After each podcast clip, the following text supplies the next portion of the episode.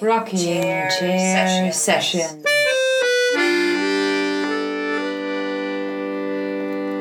With Elisa Di Battista and Maria Teresa Barber.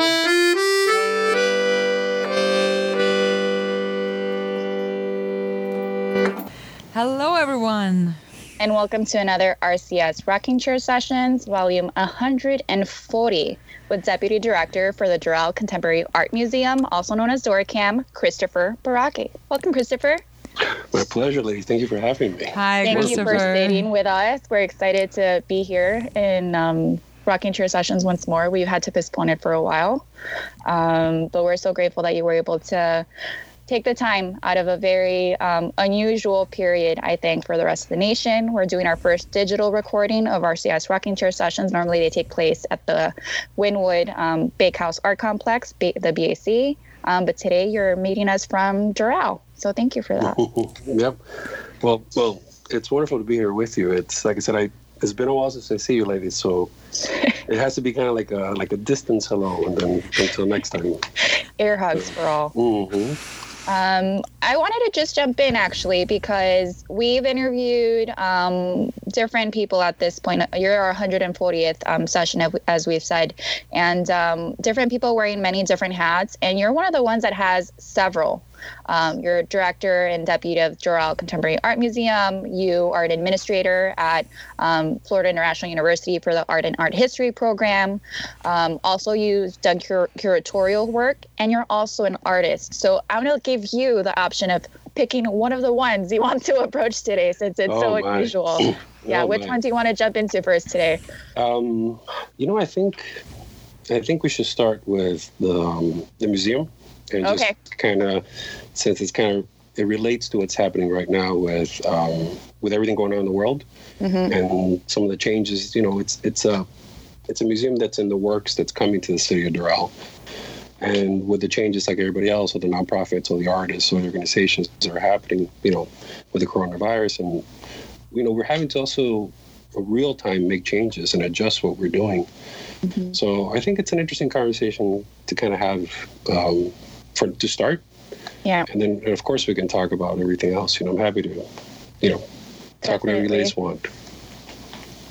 Um, Yeah, how is it that you feel? Oh, sorry, sorry, Marie, first. No, I, I agree. I feel like for for for museums uh, especially, it's also like a really difficult time to think about how can we offer still, you know, uh, art to people without having actually the building, right? Um, wh- and how are we gonna do that? And and Dorcam is a museum that is just starting out, right? That is just trying to raise probably a lot of money and trying to get all these um, you know, supporters that are needed to run a museum. So uh, please jump right in. I think that's really, really important for people to know how you're handling Well, the situation. Well, you hit it on the nail. That's exactly where we're at. You know, we at this point, well, the way we have been working is we because we didn't have the brick and mortar location because we're starting out. We were doing satellite programming, so we would do programming throughout the city, but primarily in the city of Doral. And the idea was it was different exhibitions and kind of creating a sense of the kind of programming that we would offer as a museum. Mm-hmm. Our mission is based on the art and industry. So think of like kind of like a Bauhaus model, where your architecture, design, all the visual arts, performing arts, everything put together, and not really a collecting museum, but more of a Kunsthal model where it's experimental, and the programming is is rotating and allows for artists this freedom to kind of play, maybe even get out of the traditional work, right? Um, but because we don't have the physical space at this moment, and now with all everything that's happening, you know, we've had to kind of real time, like literally these last couple of weeks, like everybody else, we've had to kind of look at it and say, okay, so what can we offer? We're a small team, you know, we were we had to change our plans and look at the resources that we have.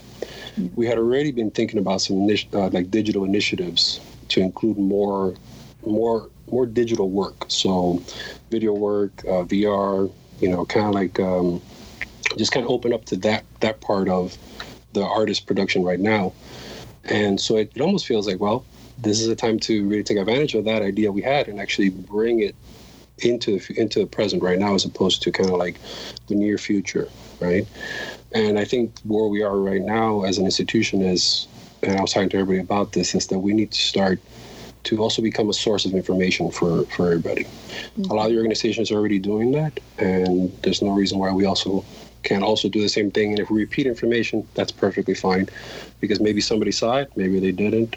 Exactly. Yeah. It's about putting the information out there. hmm I think it, you hit it on the head. It has to do with um, what is the purpose of a museum to educate, to teach the public, um, and how better to um, achieve that than the distribution of information, whether they find it on um, your museum's website or they visited the artist directly. But all the exhibitions that you have done, that's a source of wealth of information that you guys could provide on your website and say, hey, these are the artists that we did for this show. You weren't there. This is what it looked like. This is, you know, to keep them engaged, but also not reduce the importance of what you guys are doing, even though there's not an actual physical space. It's a, a digital um, space for now. So I think that's a, um, a, a reality that you're seeing as a museum. And I think Maria mentioned the PAMM is doing that as well. They're doing more digital initiatives. So you're on the brink of what the other institutions are doing as well in order to maintain the public You know, contact. And it's funny because, um, like I said, we, we had kind of discussed this already, and this is one of the initiatives that I, I proposed and I wanted to kind of spearhead myself. Um, so now it's definitely, like I said, it's something that was supposed to be in the near future. Now it's present. And so, you know, we're looking at, all right, how are other institutions around the world doing it? Since it's it's something you can share and you can Yes. distribute. So, and what's affecting affecting us right now is affecting everybody, right? Like it's around the world. So I think it's kind of an interesting time. You know, it's a scary time, of course, and you know everybody has to be careful and stay safe. And uh, you know, like I mentioned, you know, my my parents live with me, so they're they're older, they're in their seventies, and so they're in that bracket where there's danger. So you know, it, we all have to kind of be careful, but somehow still continue doing what we do.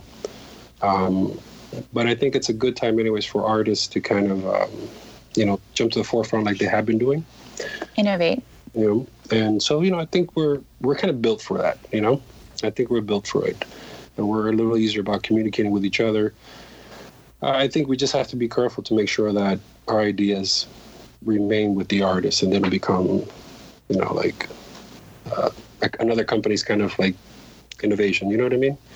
Like oftentimes it happens, but but um, like I said, I think it's good, and I've been communicating with other other museums, other curators, other artists, you know, friends that we have around the world, um, and just kind of trying to like like dig information. Like, hey guys, what do you see? What's happening? Part of it is to check in on them, of course, and the Yeah. other part is to kind of pick up tools, you know, and advice. And so I think it's going to be a, an important turning point for us, you know, and timely.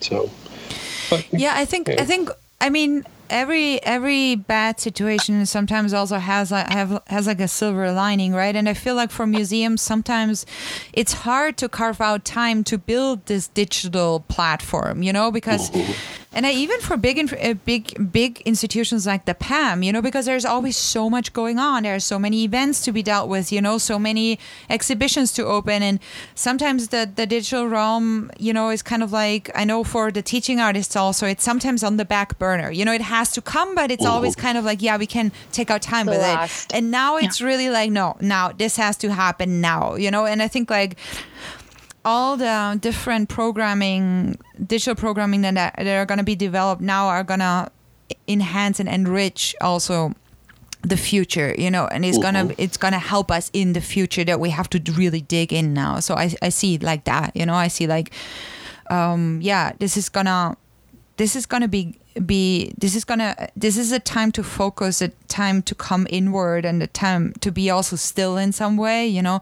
But find the find the ways where we can move still you know? Even even if it's like very Absolutely. limited.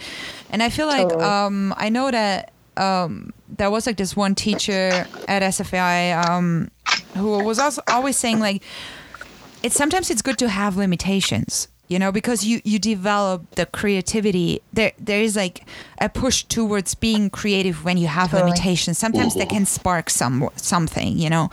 So i feel like um of course for a smaller situ- uh, a smaller institution or like a starting out institution it's much much harder to be forced to do that right now you know? But maybe it also can uh, you know enhance your reach or your your your profile Absolutely. in the future you know hmm but also help assert the base because I think being challenged um, in the beginning will help decipher how you um, ascertain certain situations going into like going forward. And I think that this um, moment for for specifically I feel DORCAM is is not as challenging as it might be for um, even more beginning institutions because I, I feel that um, looking at what you've done in the past with other exhibits which i we'd love to discuss that as well is that you are um, an innovator in the sense that you have been working globally with other nations. You have been um, cross pollinating with other curators um, from other parts of the world in terms of exchange of information.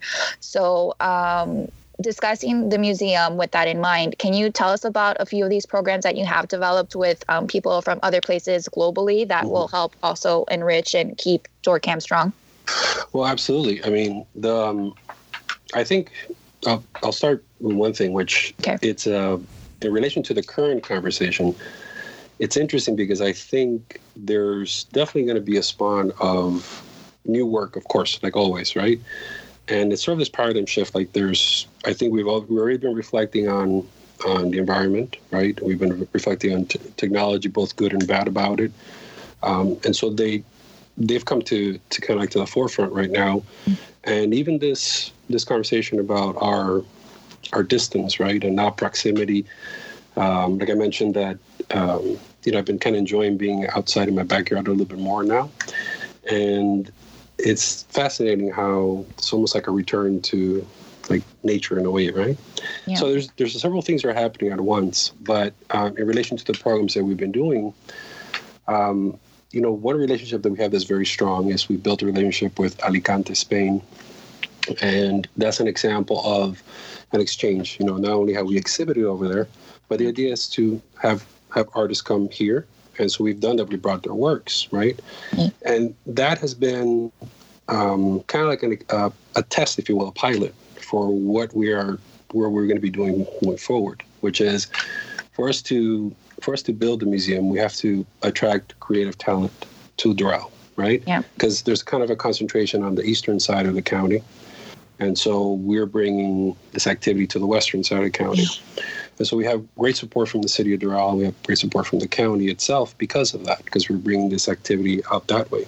Making it But- spread. Mhm. Exactly. But the idea is how do you do that? Well, you have to transform the perception of the area and turn it into an art center, if you will, a magnet, right? And the way you do it is you you invite artists, you know, and all kinds of creators, whether it's curators, writers, to start to think of it as a home base to operate. And so one of the things that we were implementing was actually called Made in Doral, which is this idea of um, artists doing kind of a, a residency, if you will. So initially, Oh, at first, neat. it wouldn't be a living residence because you know we're starting out, but it would be a residency. So we start with local artists, and then the artists from Alicante, Spain, they would come, and vice versa. Then we would send artists to Alicante. And so that kind of a model, you know, where it's it's small, it's manageable, but it's kind of baby steps as it builds and grows little. You know? And so that's an example of that. Um, like i mentioned the conversations that we're having is well we've worked a lot with um, the new media festival. Where we did a lot of you know digital works and you know you ladies participated in that exhibit. Oh, it was so great. Thank you for having us. Yeah. no no my it, it's it's my honor. It's my pleasure you know? And but that's an example you know? That's a full international show and the work is able to travel. So if maybe the artist can't the work travels and therefore the conversations that they're having on the other side of the world also kind of come over here and they they kind of mingle right? They kind of become one. Um, uh, one program that we have as, uh, a pillar. It's called women of vision. And so it comes down to advancing you know women in the arts leadership and business in you know starting in Doral because we're based in Doral of course. But in truth it really spreads to anywhere and everywhere. And so we try to have programming that um, highlights women whether creatives whether they're directors um, whether the business leaders and kind of kind of support them that way you know we just had um, we just had our a big public public art talk Yes. and um, you know Dr. Carol Damian was the the panel uh, moderator, and we had uh, Leanne, Leanne uh, Bosque from you know was a, so a Brazilian artist. We had uh, Carola Bravo, also a local artist who got awarded um, a public art piece in Doral. Oh, that's awesome. that we helped facilitate. Uh, we had Carrie Phillips, and, and of course Amanda Sanfilippo from from Oh Gay yeah, Culture Fairs. definitely. And that conversation was about uh, public art and women in public art, but also really about accessibility of art, right? So making artwork accessible and accessible as in it's, it's in a public space, it's in a public sphere. Every day. Mhm. hmm So you know, those are kind of like like the brief examples, really, of the kind of work that we're that we've been doing while we don't have a physical location. you know? And that's a lot of programming when you think about it. I mean, Maria and I mentioned this. I, I feel like every episode, it takes so much to put something together. all these emails, all this paperwork. There's so much administrative work that goes into organizing people from, let alone Miami, to all over the planet. Like you've been contacting international artists. Um, how is it that you decided to start this? Like, when did you think, you know what, Doral needs an art scene. It shouldn't just be the Wynwood, downtown Miami, Midtown area, Miami Beach, during Basel. Let's do something here in Doral. When did that spawn for you? Ooh, well, that's kind of an interesting story. Like, uh, you know, my um, my MFA thesis, right? Like, I studied my undergraduate in sculpture, and I, I grew up in the arts, um, and so I went into sculpture. That's what I did, and then, you know, my work was kind of um, and still is influenced by uh, kind of architectural elements, right? The materials that I use, the structures, the use of space, and and because of that, my MFA thesis kind of it became about because I did a curatorial practice MFA, and my thesis was about alternative art spaces and kind of cultural production and this kind of coalescence of art and industry. And so I'm already telling you, I'm a big like big nerd when it comes to like all these art movements, alternative art spaces. And you can imagine when I say that our museum is going to be this experimental space, it's not going to be a collecting museum. You can already picture kind of like PS1 when it first started, you know, and the new museum and these kind of movements, right? So of course, these are the places that I, you know, I worship, right? So, um, so because of that, um, you know, my good friend Marcelo Llobell, is um, one of the founders of the museum, he, um, you know, we were kind of talking one time, and I was telling him some of the frustration that I had, you know, because because I, I do work for the for the university and do wonderful things for FIU, but but sometimes you're limited by the needs of the department, and you have to stay within. That's that's what you have to do. It's feasible. That's perfectly fine. But at the same time, I have a freedom to do my independent work and and I can always marry the two, which I do. I still, you know, I do that very much, and I'm very fortunate that way. Um, but because of that, I was talking with him, and I was telling him, you know, I kind of feel like I, I want to play a little bit, you know. And so he had he had concrete space. That was his gallery in Doral, and it was really his office that he turned into a gallery space, right? And you know, it, he was like, man, you know, the owner of this block um, has some other spaces as well, and you know, I think we could kind of you know, kind of talking. we're just just two troublemakers just having a conversation. Let's put it that way. You know, you, somebody should somebody should have stopped this. You know, No, some, some supervision should have been in play. You know, everything So- starts with a good story. Mhm. Yeah. yeah. So you know that that became that became the birth of what we called art and industry movement, and we decided we said, well, you know what?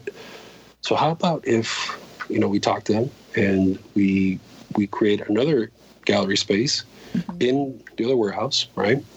And it was a tile company, which is called Kurt Tiles. And he said, "All right, great, fantastic. I love it because you know, as a as a company, I work with architects, interior designers, and I want to work more with artists." I said, "Fantastic." So we we went from you know kind of this crazy idea to actually two gallery spaces, well, a block apart, like literally down the same avenue. And the idea was you know, Marcelo's space this concrete space would be more of a polished, finished kind of space, and then uh, Kerr Art and Design Gallery would be kind of this this project space, this you know, this place that could be messy and, and and crazy.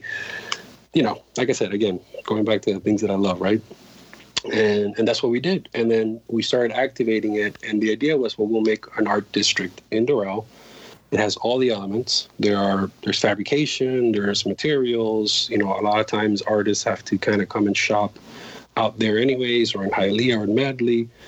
And we're all within this kind of space and have these fantastic warehouses. And um, so, well, let's do it.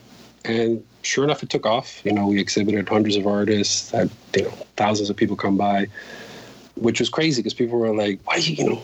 Where is this? Where are you guys? You know? What year was this? What year was it the first opening officially? We started um, 20. I started with him 2017. Concrete Space had started a little bit before that. We started RCS 2017. Happy three year anniversary. to you. Yeah, yeah, yeah. So July, and I can actually tell you it's July 1st because we we this is how things happen. This is typical, right? Like how how we work. We improvise and we make gold. Totally. Um, you know, he was telling me, look, I have a I have a show that I'm going to open up in a couple of weeks. A couple of weeks being July 1st. And I said, well, you know, the owner of the space said, sure. So I said, you know what? All right, that gives me a couple of weeks to put together a show. So I called up all, you know, the usual suspects, all the old friends, and that's how we kicked it off. And we had hundreds and hundreds of people turn out, and we've been very fortunate that we've had a great audience every time. And this idea of the museum was kind of like a little dream Marcelo's had. Like he was kind of just keeping this this vision of like um like he's like, man, you know, like what if in the future and we were thinking like God, five, ten years, you know? But you know, he kind of let it out into the universe, and the universe replied back yes. And the city of Doral, you know, made the proclamation that same year in November. And we've been running ever since. And we quickly switched from the gallery programming into the museum. So as of last year, we, you know, we, we shut down one of the galleries. The other one we kind of left it, and it's like smaller, more longer running programming, you know. Um, but the focus is the museum, and that's really, really the focus right now. And that's where we've been. Like that's how it happened. And of course, because like I said, we're we both love the same thing, you know, architecture, Bauhaus, like the same stuff. Like we can talk, we go gaga over the same things, you know. And uh, and of course, the founders of the museum um, is Marcelo Llobell, um, Dr. Flor Mayoral, um, Ingrid Rockefeller of the Rockefeller family, and then of course the executive director that came in, Jorge Luis Gutierrez, who was actually based here in Miami for some time. He was over at um, the Miami Museum, the Art and Design Museum, which now is the you know Arenas is managing that, but he was there when it when it became that in the Miami Dade gallery system. And then of course me, I became you know like the fifth the fifth wheel spare tire, I guess I don't know. so yeah, so you know we've been adding people uh, you know little by little. You know we have uh, legal advisors, financial advisors.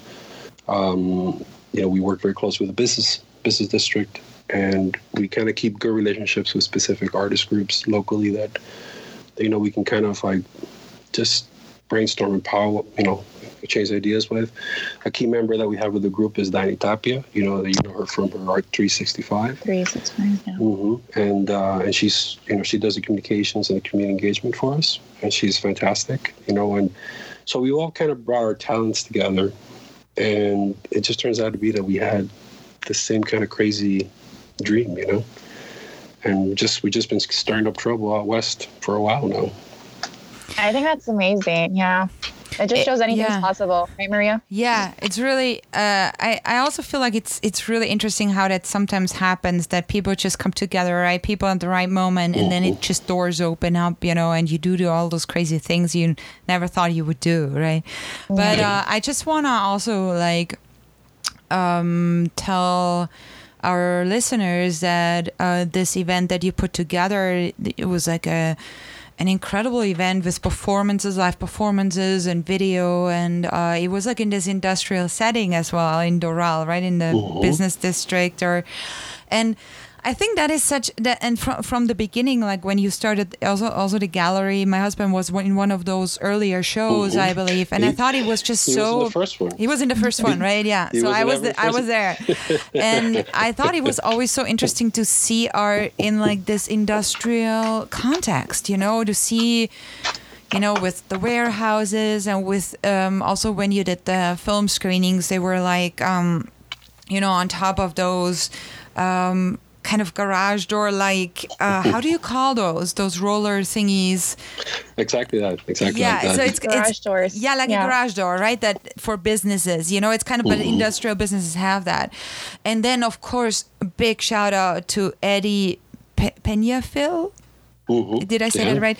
And I think he his his video uh, video piece was a commission, right, for for this big huge wall, um, two walls, um, but also the size of it. You know, you just don't really get that in a in a more residential setting. It's because it was a this industrial setting, this giant wall. It was just like fantastic, you know. Then Yeah. um, Sandra, I believe was it Sandra. Port, no, it was was Portal? it Sandra Portal was Mhm. performing, Mhm. right? And Mhm. then also um, a Yeah, former Jahira. colleague, Jahira from the PAMM. Mhm. She's at FIU Yeah. now. Uh, Roxana Barba. And Roxana She- Barber as well. Like uh, like those Yeah. amazing performances and where I feel like we do have the performance festival with uh, Charo Oquet every year Mm-hmm. in Miami, but also in um, well in Allapattah now, right? From she moved from like the design district or you know design district before, and now it's in Allapattah.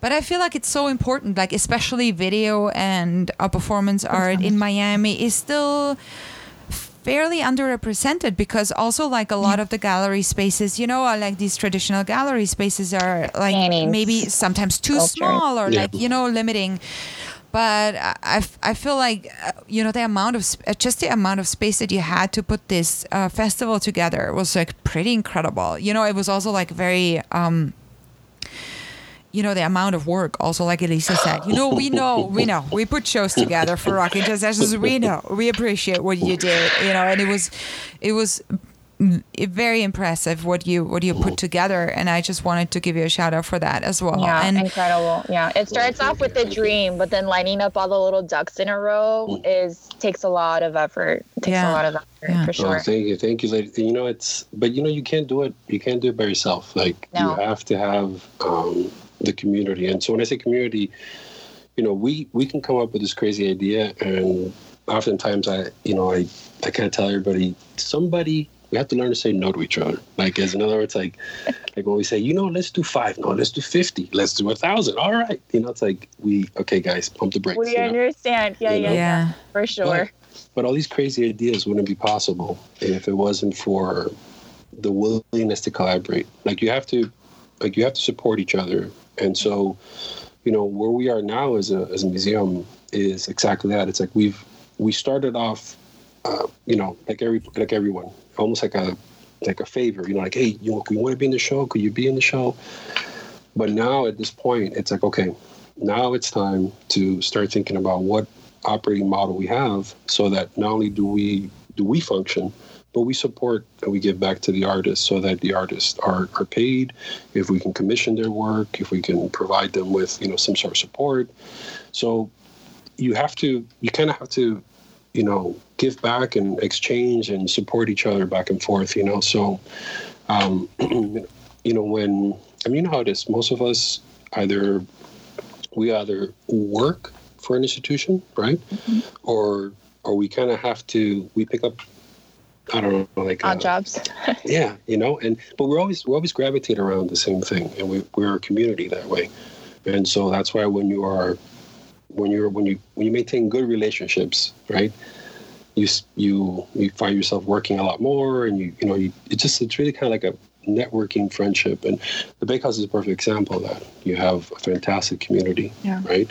And you can kind of go next door and talk to somebody, and and sometimes it feels like oh that's just yeah, okay, you're bored, you want to talk. But really, it's that exchange of ideas and, you know, that bouncing back and forth that it's it's a wonderful resource, you know.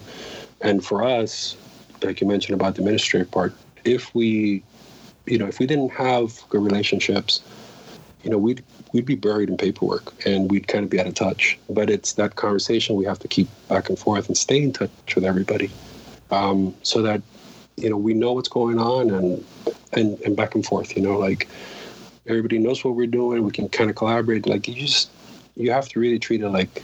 Um, uh, I don't know. I'm going to use the phrase, but you know, like I say, it takes a village, right, to to raise a, a child. Well, it takes a village to raise a museum. You know.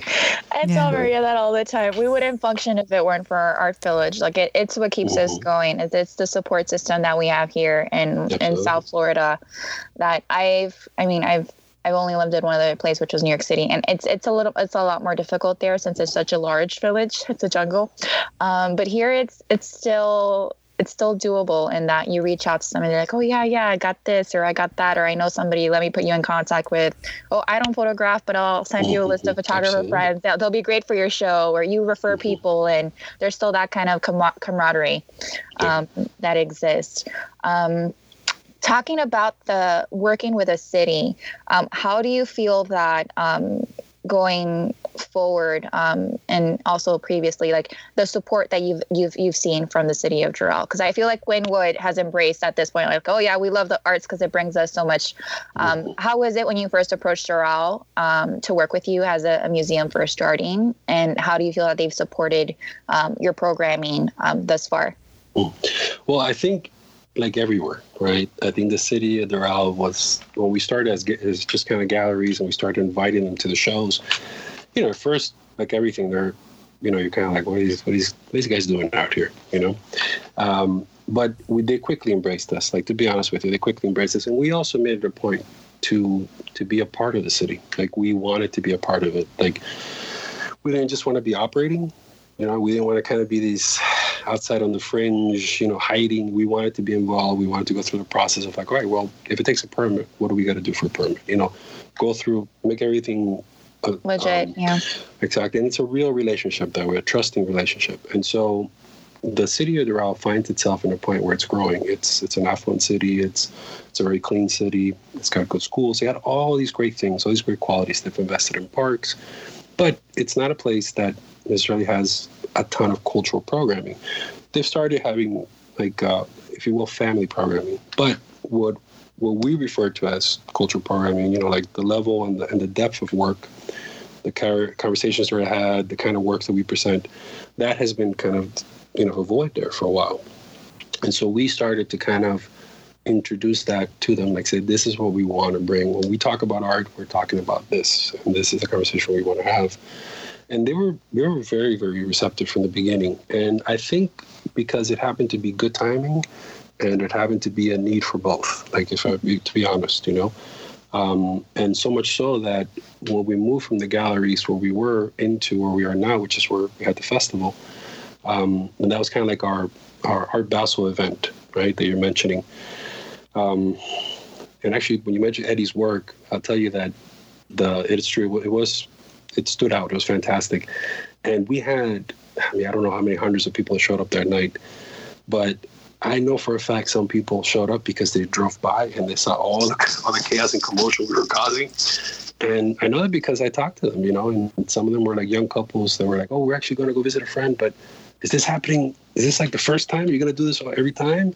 I, I didn't know this was happening. So it's it's kind of like you reach by by proximity, you can reach people, right?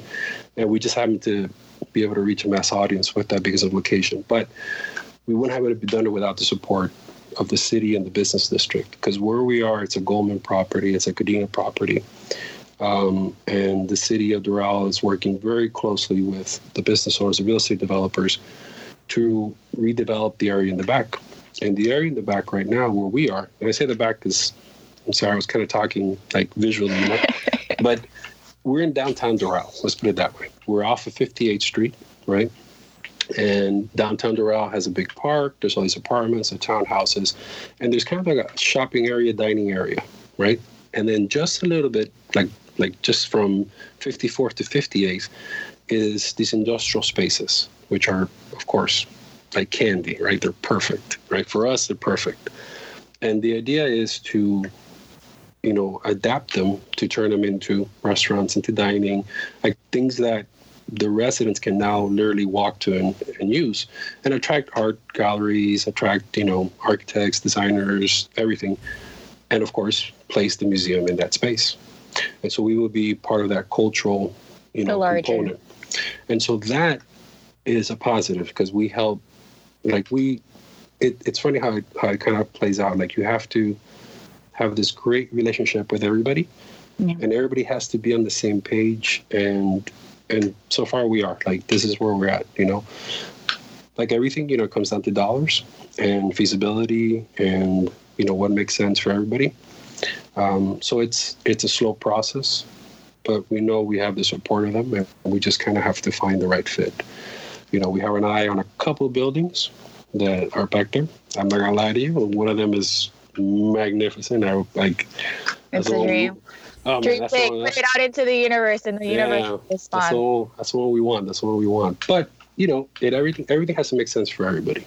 You know, because um, like you mentioned, how did they come and support us? It's because you know you can say we want a museum, right? And that's good for us. That makes sense for us. But how does that make sense to the residents? Well, you got to make programming that will attract the residents, will serve the residents.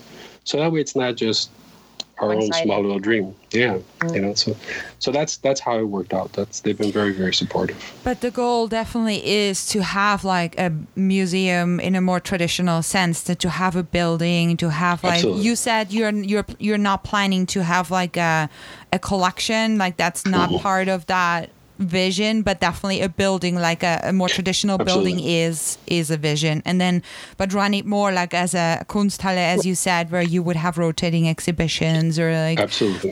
okay. Mhm. Yeah, because also I think there's two things about it. One, it's it's a cost-effective model, especially as a, as a young institution. You know, the um, and you know from being in museums, working in museums, that you know the building is massive, it's beautiful, but easily half of it is storage, HVAC, security, like all these components that you have to have. Um, you know, for for upkeeping the work, for condition reports, for re- receiving all these things that, that you need. And so rather than, you know, having a large part of the building be, be converted into storage, and then how do we maintain the collection and acquire a collection and so forth? Well, let's let's let's have exhibition spaces. Let's have a place where young curators and young artists can come and and play. And let's say, okay, here, here's this this experimental room. Go tear it up. You know, go get get to work. You know, have fun. Make something So- happen. hmm Yeah, and I You think that is also like the the spark that I already saw when when you had this first show that it it is just also like this um you know the proximity to to like the the more industrial like thinking or it opens up a lot of possibilities for artists as well. Like you said you could invite artists to really work with different you know even like the, the tile place or you know like or concrete places where where you have like a space but also like the the materials for potentially really incredible commissions or like uh, installations or so it's it it's kind of yeah so i i kind of love that hmm you know The surroundings eventually could perspective inspire. yeah yeah and- and- like this and- this more industrial feel to work. it hmm yeah And, you know, and you know, like, and you hear it, right? Like, it's kind of like you can tell my my sculpture background. That's love what I wanted. I wanted to go back Yeah, to your wanna go into sculpture. that. We wanna Let's into that. I talk about that. So let's talk about what where you're coming from because I feel like that's also important to understand where you're going. Mhm. You're in Ooh. college. You're in studying sculpture. Take us there. Why? Well, well, let's see. How do? What did I you start? do as a sculptor? Like, what was your material, your subject matter, your like Right. passion? Well, you know, space and just kind of forms, right? Like, um, it sounds really funny, but even my architecture, my thinking was architecture. Mm-hmm. And well, confession, I actually began studying architecture for a little while and quickly realized that, you know, it's kind of a, like a gene, like a, like I can, I love it. I, am passionate about it and, I, and it still influences me, but I'm not an architect, you know, like, and I don't mean that in a kind of like demeaning kind of way myself, but it's just, you have there's certain things that your makeup, right? And and the way I think of it and the things I was fascinated with were really about these forms and shapes and not really thinking about a functional the functionality of a building and how a building can transform, you know, the life of someone, how it's used and you know. So definitely definitely my, my mind was somewhere else and quickly my professors were like, get out of here. You know, like this isn't for you, man. You know. Um, but my so you of understand my background. Um, like how did I have to make this a long story? But so I grew up in the arts, right? My father's an artist. My mom was in music and in theater. In Miami? And- Was it in Miami? No, no, no. Well, I grew up here because we moved here, but I was born in Tegucigalpa, Honduras, and my father was born in Honduras, and my mom was born in Salvador. And it's kind of a running joke that we're kind of this invasive species that we we've kind of move, marry, pop off kids, and then we move somewhere else. So I have family like literally everywhere, like Australia, all across the U.S., Mexico, Central, South America, like you name it. Like somebody could pop out, and if they tell me they're my cousin, they probably are. They probably are my cousin, you know. Um, and so because of that, you know, there was a time where, and I think this is kind of like the immigrant story, right? That um, you have to move because of conflict. And my father's one of the more revered artist in Central America, and like he's like a national treasure in Honduras. And uh, and my mom, like I said, was in music and theater, and uh, her family was one of the first families to like bring film. I mean, like first films, like you know, put people in the back of a car, the pickup drive to a town, put like a like a big canvas and project project a movie kind of thing. That's amazing. Um, so that was already kind of like I was. I don't want to say I was predestined, but I was right. So when I came here, we moved here to the United States. My father already studied in Boston in uh, Museum of Fine Arts, Mm. and he wanted to return to Boston. But like everybody else, once you touch base in Miami, you kind of end up staying in Miami. And we made our life here since. And I, I, I grew up in the arts. I started, I started with painting and drawing. Like my father's a painter. I don't consider myself a painter because my father's a master painter. You know, I just kind of dabble. I push color. You know, um, but I quickly discovered that, like when I was a kid, I used to like to, I used to break all the toys to figure out how they worked. Right. Oh my goodness, you're You one know? of those. One of those, one of those. And so growing up, of course, I became the kind of person that makes things, right? Because I'm fascinated by it. And I understand the world tactically, like I understand it by touching it, which when you mentioned about the performance, why, why I agree with you, performance is important because it's within our space, right? Like it's this moving human sculpture, right? At least I feel about it, you know?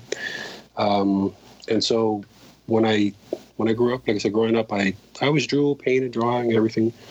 And it came a time when I graduated that I was like, well, what am I going to do? You know, like I said, I dabbled a couple things, but ultimately I went with what I've always been at heart as an artist. And I studied art. Um, and I studied, when I went to school, originally, when I first started, I went to Miami Dade. I studied with Robert Huff, you know, Robert Teal, all these, all that generation of artists, you know. They were great influences for me. Um, and I actually went into film for a little while even though I was doing sculpture and I started, I kind of took a break. I went into film, and that led me to work some bunch of other jobs, right? Which are, I look at now, they're they're kind of tools that you pick up along the way and you put them in your toolbox. And when an opportunity presents itself, you can re- reach in there and just here you go. I can do this too. I can, you know. And all these life lessons, I feel, are what kind of help me now today when I when I have to understand other artists that are working other mediums, right? That aren't just sculptors or just painters. Like they work in other other other kind of thinking, you know. Um, and so I worked corporate, like I did design for TV stations, worked a couple things, but I wasn't happy, and so I ultimately decided to come back to school. And when I came back to school, it was the best decision I made in my life. Um, I finished my degree. I pursued sculpture. I was with Ralph, Ralph Buckley at, at FIU. I made a lot of great friends, and I ultimately Okay. ended up working there. And so that's what led me to to it. But I started to have um, a little bit of health issues, and it's because I discovered that something was up with my asthma, which is really rare because I was always athletic, always in shape. I mean, I boxed for years. I was, you know, but I started having kind of complications, and it forced me to step away from the work that I was doing because I was doing primarily metal work. You know, it's very dirty, it's very grungy, very grueling. Yeah. And, and you know how it is, ladies. We get into that marathon, and man, we just we crank out work forever. We get in this creative euphoria, and we just crank out work. You know? Regardless of the health. Yeah. Um, and then yeah. we crash afterwards, right? Like we, we come down from that high and we just crash. Um, but I was I was literally killing myself, and then that's what led me to take a break. But I still was was still having these conversations with my artist friends, and I was still kind of wanted to be active. And so that's what led me into the curatorial aspect of it because Oh. you know I started putting shows together, which I would have put together it. as friends, right? And I think I think much like yourselves, you know, it's it's a way to give back, you know, because I think like what you what you ladies do with this, this is fantastic because you're giving back, you know, like You're giving back to us by being here. So it's it's an it's the exchange Yeah. you were talking about. Yeah. yeah, but think And it's like, helping educate the public about who you are and what you do.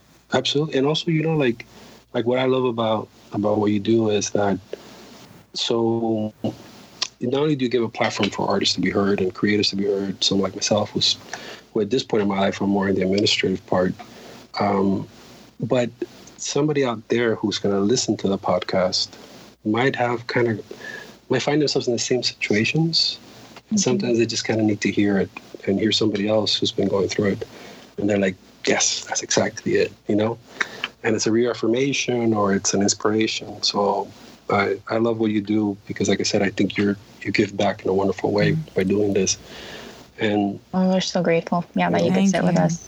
Mm-hmm. Yeah, even digitally from afar. Because yeah, you're right. Yeah. your story is um, is hopefully one that will, like you say, it's not such a crazy idea if you have people around you that have the same crazy idea and you get yourselves together and build that community. Anything's possible.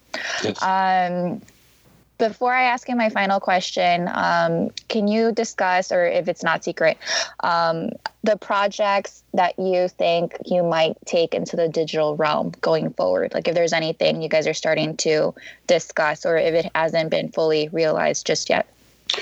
Well, one that I can tell you right off the bat is it's presented a necessity for for talks, right, and discussions, so that if this happens again or continues, or just the fact that now we're in this with these tools are are you know within our reach, we can have these conversations. And our emphasis, because of what we do, being art and industry, we want to highlight the painters, the sculptors. You know, we want to highlight the dancers, but we also want to talk to the designers, the architects, and really talk about how they all kind of come together in a way that, you know, oftentimes we we feel like we're in silos, but we're not. We're all we're all in it together. You know, like we're all we're all graphic designers are influenced by film, and film is influenced by music, and you know, like we're all in this together.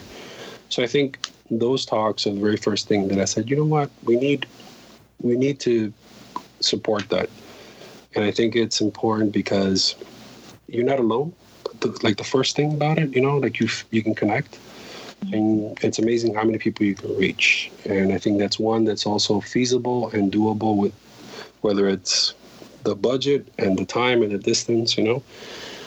And maybe somebody has to get up a little earlier or later because they're on the other side of the world, but it's still doable, right?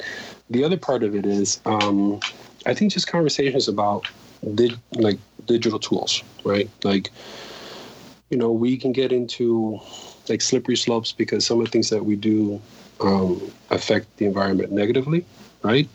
But we can also have conversations about how we can, you know, make something about it or, or have amends, right? So if you ask me the first things that we would put into place digitally, it would be that, like I said, the talks. The other part is I was really fascinated by, I'm a total like spaz geek out moment right now. Okay.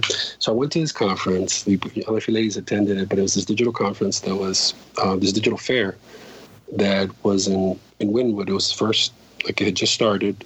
And actually, they had to postpone the next phase because of the coronavirus. But mm. it was really fascinating. It was really, it was in a small little warehouse, you know, like it, but you go in and it doesn't have to be a fancy place, you know, like it's got the bones, it's got what it needs, and the work is there.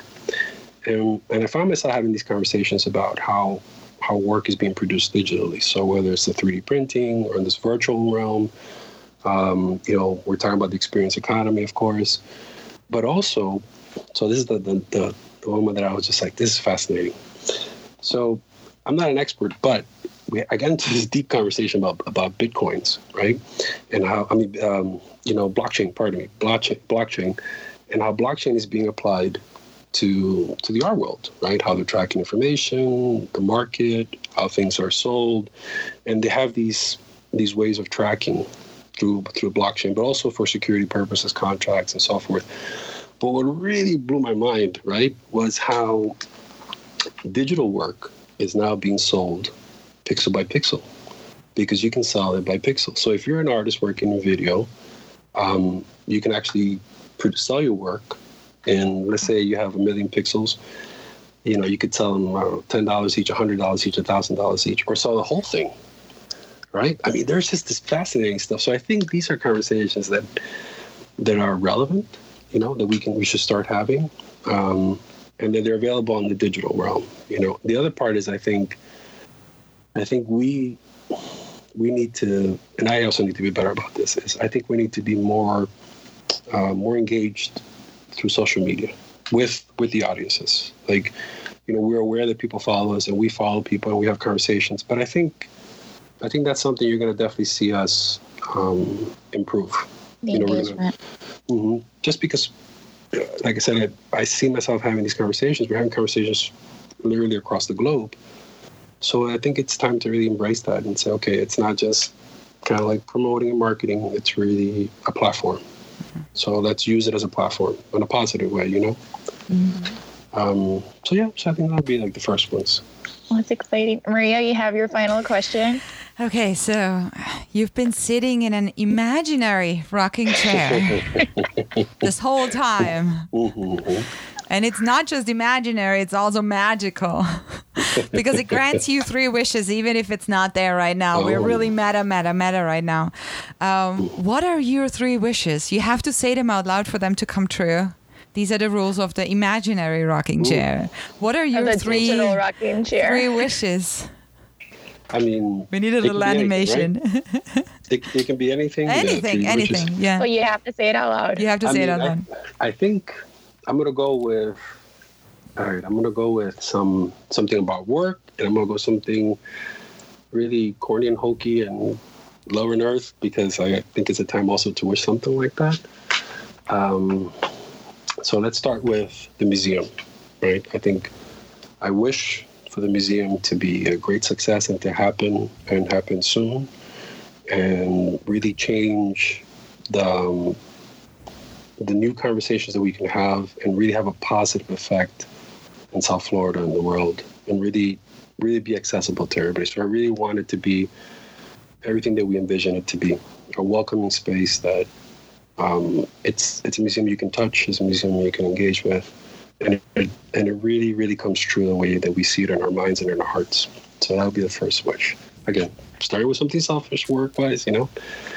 The second one, I think, man, you know, the way things are going right now with the world, you know, not to get all mushy and everything, but like, I really want things to get better, you know? Like, I really wish for things to get better for all of us. Uh, the environment, it hurts to see what happens to the environment and to nature. Um, I, I'd like to see people get ahead a little bit more, you know? Um, just a little, I don't know, I don't want to say a little more fairness, but just a better world. So again, that's my my my, my mushy side. And um, wow, the third one. Let me see. Well, this is a personal one. All right. So it's something I'm planning, but I'm gonna wish for it anyways because I want I want it to happen. So my mom has always wanted to go to Morocco, right? And so and I've been kind of figuring out how to do it. So I, I'm gonna wish for everything to pass and be okay so that we can I can take my mom to Morocco and she can finally see it and we can have a fantastic time together. That's So- amazing. Yeah. I'll pay for her trip. Everybody else, they can pay their way. My sister, my brother. And you send us a postcard. You send us a Postcard. A la. Casablanca. That would be amazing. Wow, that's Absolutely, wonderful. absolutely. It's been so great having you sit with Thank us. you even so much, from afar, Christopher. Christopher. No, it's my pleasure. My pleasure. I love it. Oh my goodness. Stay safe, everybody. Thank you so Yes. much for checking in. Yes. Um, let's hope for an improvement in, in, in the conditions and just everybody um, stay home, stay indoors, be safe. And Yes. um, thank you so much, Christopher, once again for sitting with us. Um, my pleasure, ladies. I love you, ladies. I love what you do, and it's it's an absolute honor to be with you today. Thank You you. keep us dreaming. It's all about the dreamers. Seriously. Maria, thank you so much. This is our you, first Lisa. digital RCS recording. Fingers crossed it goes okay so that we could upload and it will be up today, tonight. It will be Fingers up crossed. later tonight. All Great. righty. Awesome. Bye, everyone. Bye, ladies. everyone. Bye.